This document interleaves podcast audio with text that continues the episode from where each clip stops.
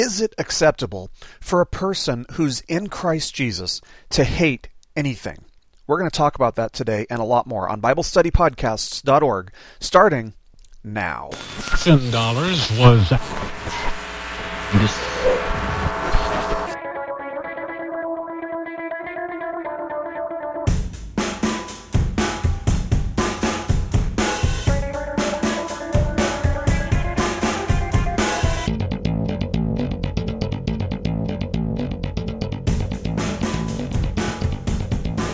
everybody, and welcome once again. You are listening to BibleStudyPodcasts.org. Today is Tuesday, October the 19th of 2010. I'm your host, Toby Logsden. God bless you guys. Thank you so much for joining us today. Again, hope you don't mind that we're doing this on a Tuesday. Uh, yesterday just kind of slipped away from me. Got pretty busy with some stuff yesterday, but uh, yeah, Tuesday's an okay day for, for doing these too. Uh, before we get started, uh, first of all, if you have your Bibles with you, go ahead and open your Bibles to Romans chapter 12. We're going to be doing uh, verse 9 today. So if you have your Bibles, Romans chapter 12, verse 9 is where we're going to start. So go ahead and turn there. We'll get started here in just a minute. But I wanted to give you guys an update on Caitlin. Uh, the past couple weeks, I've been talking to you guys about her. She's 13 years old. Uh, she's got cancer, and uh, it's just it's not a pretty situation. It's not looking good uh, in terms of her ability to, um, in, in, terms of the outlook of her diagnosis. Uh, so anyway, I wanted to give you guys an update on that. She is out of ICU this week, and she's trying to trying to breathe on her own and everything, which is good. That's that's progress. Last week, things really took a turn for the worse when she developed this tumor in the back of her throat. She's developed another tumor on her neck, which is painful, but it's not posing a problem where you know she's not able to breathe or swallow or, or something like that. But you know, I, I imagine that any tumor would be incredibly uncomfortable, incredibly painful. And so, uh, yeah, your continued prayers for her would be uh, would be very appreciated. Her name's Caitlin. Her mom's name is Amy. They're both going through um, both going through the the valley of the shadow of death right now. So thank you for your continued prayers. And again, if you guys feel like the Lord has put a burden on your heart to support them financially, to to help them out, because her mom hasn't uh, hasn't been able to bring in any money. She's down there living in the hospital. So if the Lord has put a burden on your heart to support them, uh, go ahead and get in touch with me. You can email me at cleanslate.ministries at hotmail.com and I can get the uh, the bank account number for you because there's a bank account set up for Caitlin. It's called Caring for Caitlin. Um, I got an email yesterday from another listener who mentioned that in uh, an old lesson from several years ago, I had mentioned something about Ergun Caner and asked if I still support him and what I think about uh, some recent allegations uh, about him. And yeah, if you get on YouTube right now, you will see that there are some videos that have been put up by Muslims and, you know, skeptics and atheists and so on, kind of just trying to discredit him and uh, maybe showing some contradictions. And I hadn't addressed this with you guys because I didn't remember ever saying anything about Ergun Caner in a lesson. Uh, I am very familiar with what is going on with him and the allegations that he's facing.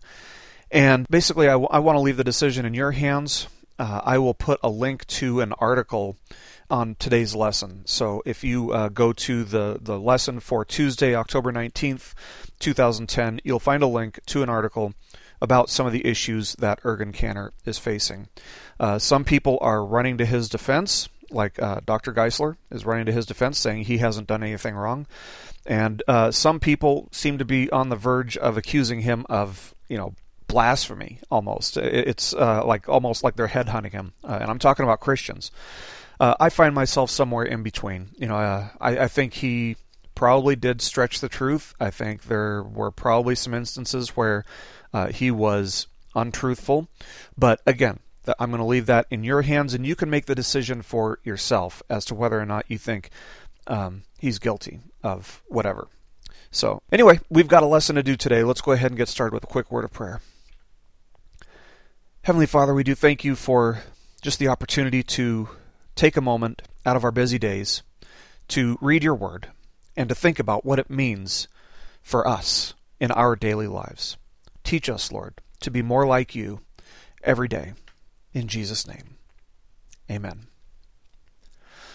Well, it's always important to stay mindful of the theme that's being built on when you're reading the Bible, especially when you're reading a book of the Bible that is a logical dissertation. And given the number of therefores in this book of, uh, of Romans, I think it's safe to say that this is indeed a logical dissertation. Paul's established every doctrinal truth necessary for the Christian life. And now he's in the middle of moving from telling us that we can please God, now that we're in Christ, to how to please God. What does it mean to be a living and holy sacrifice? What does that mean? I mean, not just in theory, but how does that get played out in our daily lives? How does it get played out in reality? What does a person whose life is a living and holy sacrifice unto God look like? That's the theme that Paul's building on here. Paul started to answer that question in verses 6 through 8 as he talked about how each of us, as followers of Jesus, have been spiritually gifted. And again, this wasn't an exhaustive list. It wasn't intended to be. The point that he was making is that all believers are like a body in that we all have different functions, but we're designed to work together. Once we put our trust for salvation in Jesus and the work that He did rather than our own works or our own efforts, we all received the same Holy Spirit. And upon receiving the Holy Spirit, each follower of Jesus was given a new purpose in life to glorify God by filling some specific function in the church. And in accordance with the Holy Spirit's will, each follower of Jesus was therefore given a set of spiritual gifts through which they can fill the function that the Holy Spirit designed them to fill as a new creation in Christ Jesus. But Paul knows how people work, friends. He knows how people work. He knows what the Bible says about the human heart. He's seen the ins and outs of religious institutions. And so, given his background, he's aware of the fact that God isn't as interested with the fact that we're using the gifts that he gave us as he is with the motivating force behind it. Is it ego? Well, it shouldn't be, and Paul already warned us of the importance of having a proper perspective of our identity in Christ back in verse 3. He told us, Don't think more highly of yourself than you should. So, if it's not ego, what is it? The hunger for power, maybe? Uh, maybe prestige? Well, honestly, those might be what it is in some churches, and I don't deny that that does happen. But Peter reminded those at the top of church leadership to shepherd the flock of God among you, exercising oversight not under compulsion, but voluntarily according to the will of God, and not for sordid gain, but with eagerness, nor yet as lording it over those allotted to your charge, but proving to be examples to the flock. That's from 1 Peter chapter 5 verses 2 and 3. See, Paul doesn't leave us wondering about much, right? And here again, he's going to move toward an answer for what should be the motivating factor for our use of our spiritual gifts. So Paul continues, writing in Romans chapter 12, verse 9, he says, Let love be without hypocrisy, abhor what is evil, cling to what is good. Well, one of the very first things that we should always notice when we're reading in our Bibles, and I hope that uh, that some of you, at least if you're not driving, uh, are following along in your Bibles. But one of the first things that you should notice when we're reading uh, in our Bibles is italic print, uh, and that's how it does come across in um, in the Bible's print. There should be some italic print there. And that means something. It's supposed to catch your eye. And if you were reading along here, I hope it did catch your eye. Remember that the italic print, when you see it in the Bible, it indicates that the words in italics aren't actually in the original manuscripts. Rather, they were added by the translators as a means of adding clarity to the text. Oftentimes, it's very much needed for the average uh, student of the Bible, but occasionally, we probably could have squeaked by without it. And this is probably one of those rare times where it wasn't maybe entirely necessary. Maybe. Personally, I like to be aware of the fact that something is said in the imperative, and while the words let and be uh, allow this first part of the verse to remain an imperative command, I think it sounds much less optional for us if it simply says love without hypocrisy. That's a more direct and literal translation from the Greek, but if the words let and be add clarity for you, then, you know, please don't let my personal preferences get in the way of your clarity. So Paul says, love without hypocrisy. The Apostle John tells us that God not only loves us, but that he is love. The God who is love saw that there was a broken relationship between himself and humanity, and he provided a way for anyone who loves him in return to come to him. Jesus is that way. Whenever we talk about freedom of religion, you know, we have to understand that it basically means, it basically boils down to the belief that someone has the right to pick their own way to go to hell, or that they can choose God's way of bringing them to heaven. That's what freedom of religion reduces to. Under God's way of bringing us to heaven, we were filled with the presence and the power of the Holy Spirit, who is fully God and thus shares every attribute that the Father and the Son have, including love, because that's a central part of his nature. When we're filled with him, when we're filled with the Holy Spirit, that love also becomes a central part of our new nature as well. Paul's telling us here to let love be the motivating factor which drives us to use the spiritual gifts we've been given. Let me say that again because I don't want you to miss this. Paul's telling us here to let our love be the motivating factor that drives us to use the spiritual gifts that we've been given. Love without hypocrisy. What kind of love is Paul talking about here, by the way? Uh, we should realize that there are different words in Greek for different kinds of love, a distinction that we unfortunately don't make in English. So anytime you see the word love in the Bible, you almost get the sense that something is immediately lost in translation automatically. Well, the Greek word that Paul uses here is agape, which, as many of you probably know, indicates a deep and very affectionate love. Agape love is the love that Jesus uses. It's the type of love that he refers to when he tells us that God so loved the world that he gave his only son. That's from John 3:16. It's also the word that Paul used back in Romans chapter 8 verse 39 when he said that nothing will be able to separate us from God's love. It's also the type of love that Paul is talking about when he spends a whole chapter talking about love in 1 Corinthians chapter 13. You see, agape love is a selfless love. And that's the type of love that Paul is telling us right here in Romans chapter 12 verse 9.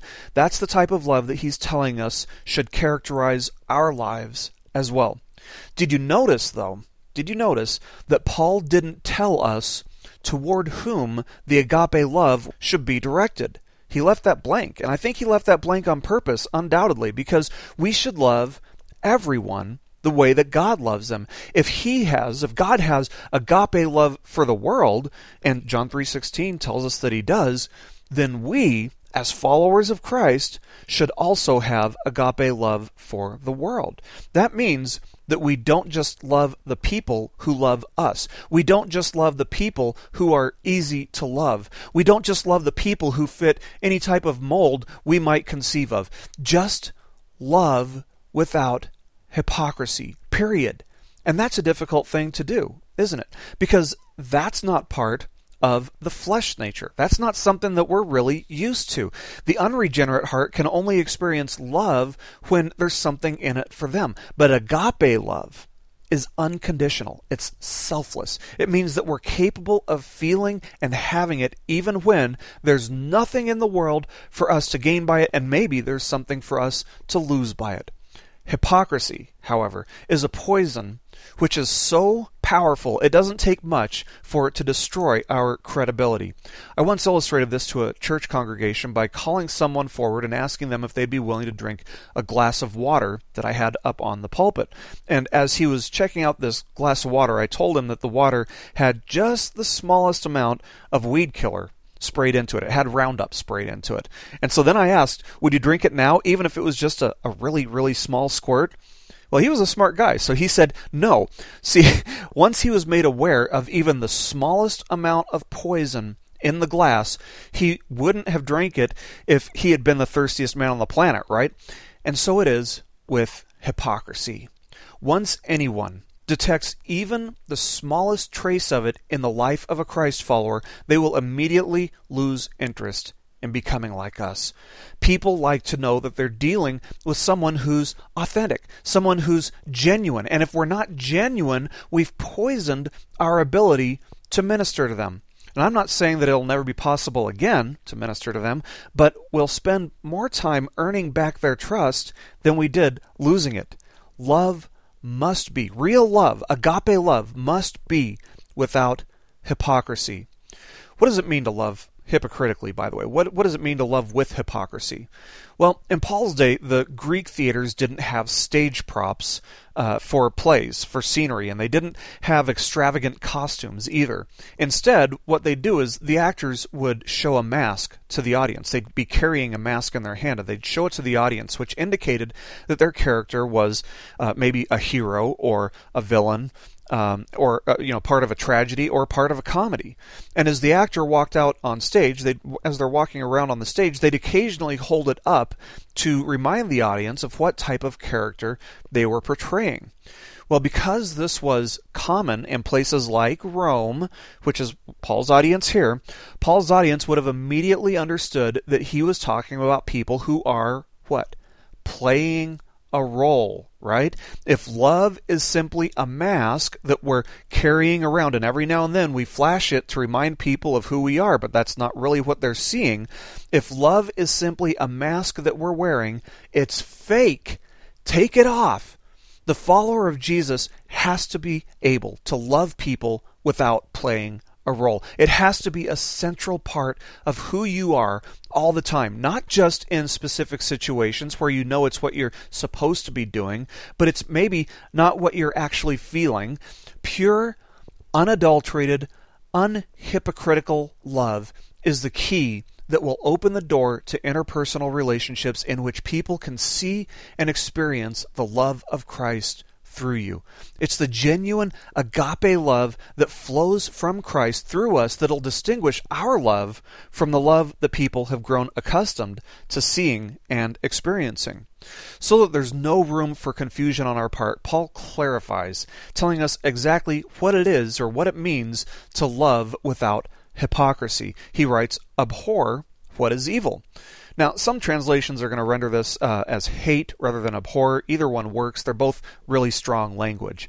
Now, some people will tell you that it's wrong for us to hate anything. We should just love everything.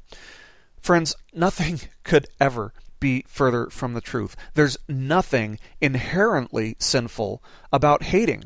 Whether hatred is sinful or not depends on what we hate. It depends on the object of the hatred. Did you know that the Bible tells us that God hates things? Did you know that? Yeah, it really does. Take a look at Proverbs chapter 6 verses 16 to 19. Here we read, there are 6 things which the Lord hates, yes, 7 which are an abomination to him.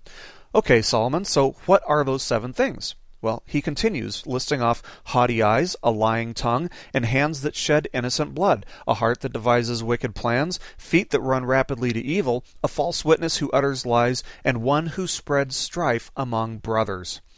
Okay, so it's okay for us to hate as long as we hate the right things. The psalmist instructed, Hate evil, you who love the Lord, who preserves the souls of his godly ones. That's from Psalm chapter 97, verse 10. In the longest chapter in the Bible, that's Psalm chapter 119, the psalmist writes, I esteem right or correct all your precepts concerning everything. I hate every false way. That's from Psalm 119, verse 128. So are you starting to see a pattern here? We should hate anything which is contrary to God's nature. And if we love God, that is the natural reaction. See, we belong to a God who told us that his very name is the truth. And as such, we should rightfully hate anything which is contrary to that to the truth. In fact, if you love, it's impossible for you not to hate because you will hate anything which violates or is contrary to the thing which you love. For example, like this the more you love truth, the more you will hate falsehood. The more you love God, the more you will hate anything which stands contrary to God. The more you love righteousness, the more you will hate sin. Jesus knew this too, which is why he said, The light has come into the world, and men loved the darkness rather than the light, for their deeds were evil. For everyone who does evil hates the light. See, they loved the darkness because they hated the light. If they loved the light, they would hate the darkness. That's from John chapter 3, verse, uh, verses 19 and 20, by the way. See, if we're not being hypocritical, then we have to hate darkness because we love the light. We have to hate evil because we love God. If we show the world that we don't completely hate evil, but that we're comfortable with things that are evil, then the world is going to wonder how someone who claims to love God, who's righteous, cannot hate evil. Hypocrisy. Do you see what Paul's getting at here? If we don't hate evil, maybe we don't really love God. In other words, if we're going to love without hypocrisy, we first have to love God, and if we really love God, we have to hate the same things that God hates. What you don't have the freedom to hate, however, friends, we should note, is people. You can hate the sin, but you have to understand that God sees through the sin itself and loves the sinner. We're called to do the same thing. That's loving without hypocrisy. If we hate what is evil, it's obvious that we should love what is good, right? But that doesn't stop Paul from reminding us to cling to what is good. That's what he says cling to what is good. And the imagery of clinging to something is captivating for me. You know what I mean? I mean, imagine that you were the survivor of a shipwreck, and all you had to keep you afloat in the middle of the ocean is this floating piece of wood. Now, don't think for a second that you wouldn't cling to that piece of wood because your very survival would depend on your ability to cling to it. There's a sense of desperation. You know what I mean? There's a sense of desperation that's implied in the word cling, and that's exactly what Paul tells us to do. Cling to what is good. When you're floating in an ocean of sin, when the current of your flesh nature turns into a riptide that's trying to drag you back to a sin that you've tried to walk away from, when your friends are like an irresistible gravitational force that beckons for you to join them in some type of sinful behavior, cling to what is good. That's what Paul tells us to do. Paul knew those struggles. And I don't doubt for a second that he went through some of them himself.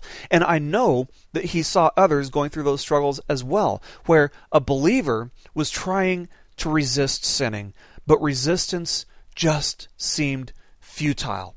And that's why he said to the church in Corinth, But the one who joins himself to the Lord is one spirit with him. That's from 1 Corinthians chapter 6 verse 17. And that word joins, by the way, is the same Greek word that Paul uses here. It gets translated as cling. He continued writing to them, encouraging them to flee immorality. In the next verse, verse 18. Cling to the Lord. Flee immorality. I think you probably get the picture. It requires action, proactive action on our part. So, this is what it means to love without hypocrisy. This is what the world should see when they look at our lives. Hate what's evil, cling to what is good. When this type of love, when agape love is the force that motivates our actions, we grow like crazy in our walk with the Lord by using our spiritual gifts in accordance with that love. Let's pray. Heavenly Father, we just thank you so much that uh, that you have replaced our old nature with a new nature that should be characterized by unconditional, agape, selfless love. We thank you for that love that you have toward us, Lord. And it's because of that love that we have this new nature. Lord, I just pray that you will teach us to hate what you hate, and to love what you love, and to cling to you, to cling to what is good when it seems like we don't have any way out from sinning. Lord, you told us that we will always have a way out of sinning. and that's by clinging to you, Lord. Teach us to do that so that the world, when they look at us, will see Christ likeness in us because of what you've done. We thank you so much for this time, Lord. We pray that you will bless and preserve this message for the sake of your own glory. In Jesus' name. Amen. This message has been brought to you by BibleStudyPodcasts.org. We are a listener supported ministry. If this is your first time listening to us, we thank you so much for joining us and we ask nothing further from you. But if this is a ministry that you rely on for regular spiritual teaching, we do depend on your financial support to keep us going and growing. If you'd like to make a donation to BibleStudyPodcasts.org to keep us going and reaching thousands of people around the world, you can go to our website, BibleStudyPodcasts.org, and you can make a donation on the right hand side by clicking on the support box. Again, we do rely on your support, and we thank you so much for your financial participation in this ministry, which enables us to continue in our mission of teaching timeless truths in these truthless times. God bless you. Thank you so much for listening today, and keep growing closer to Jesus.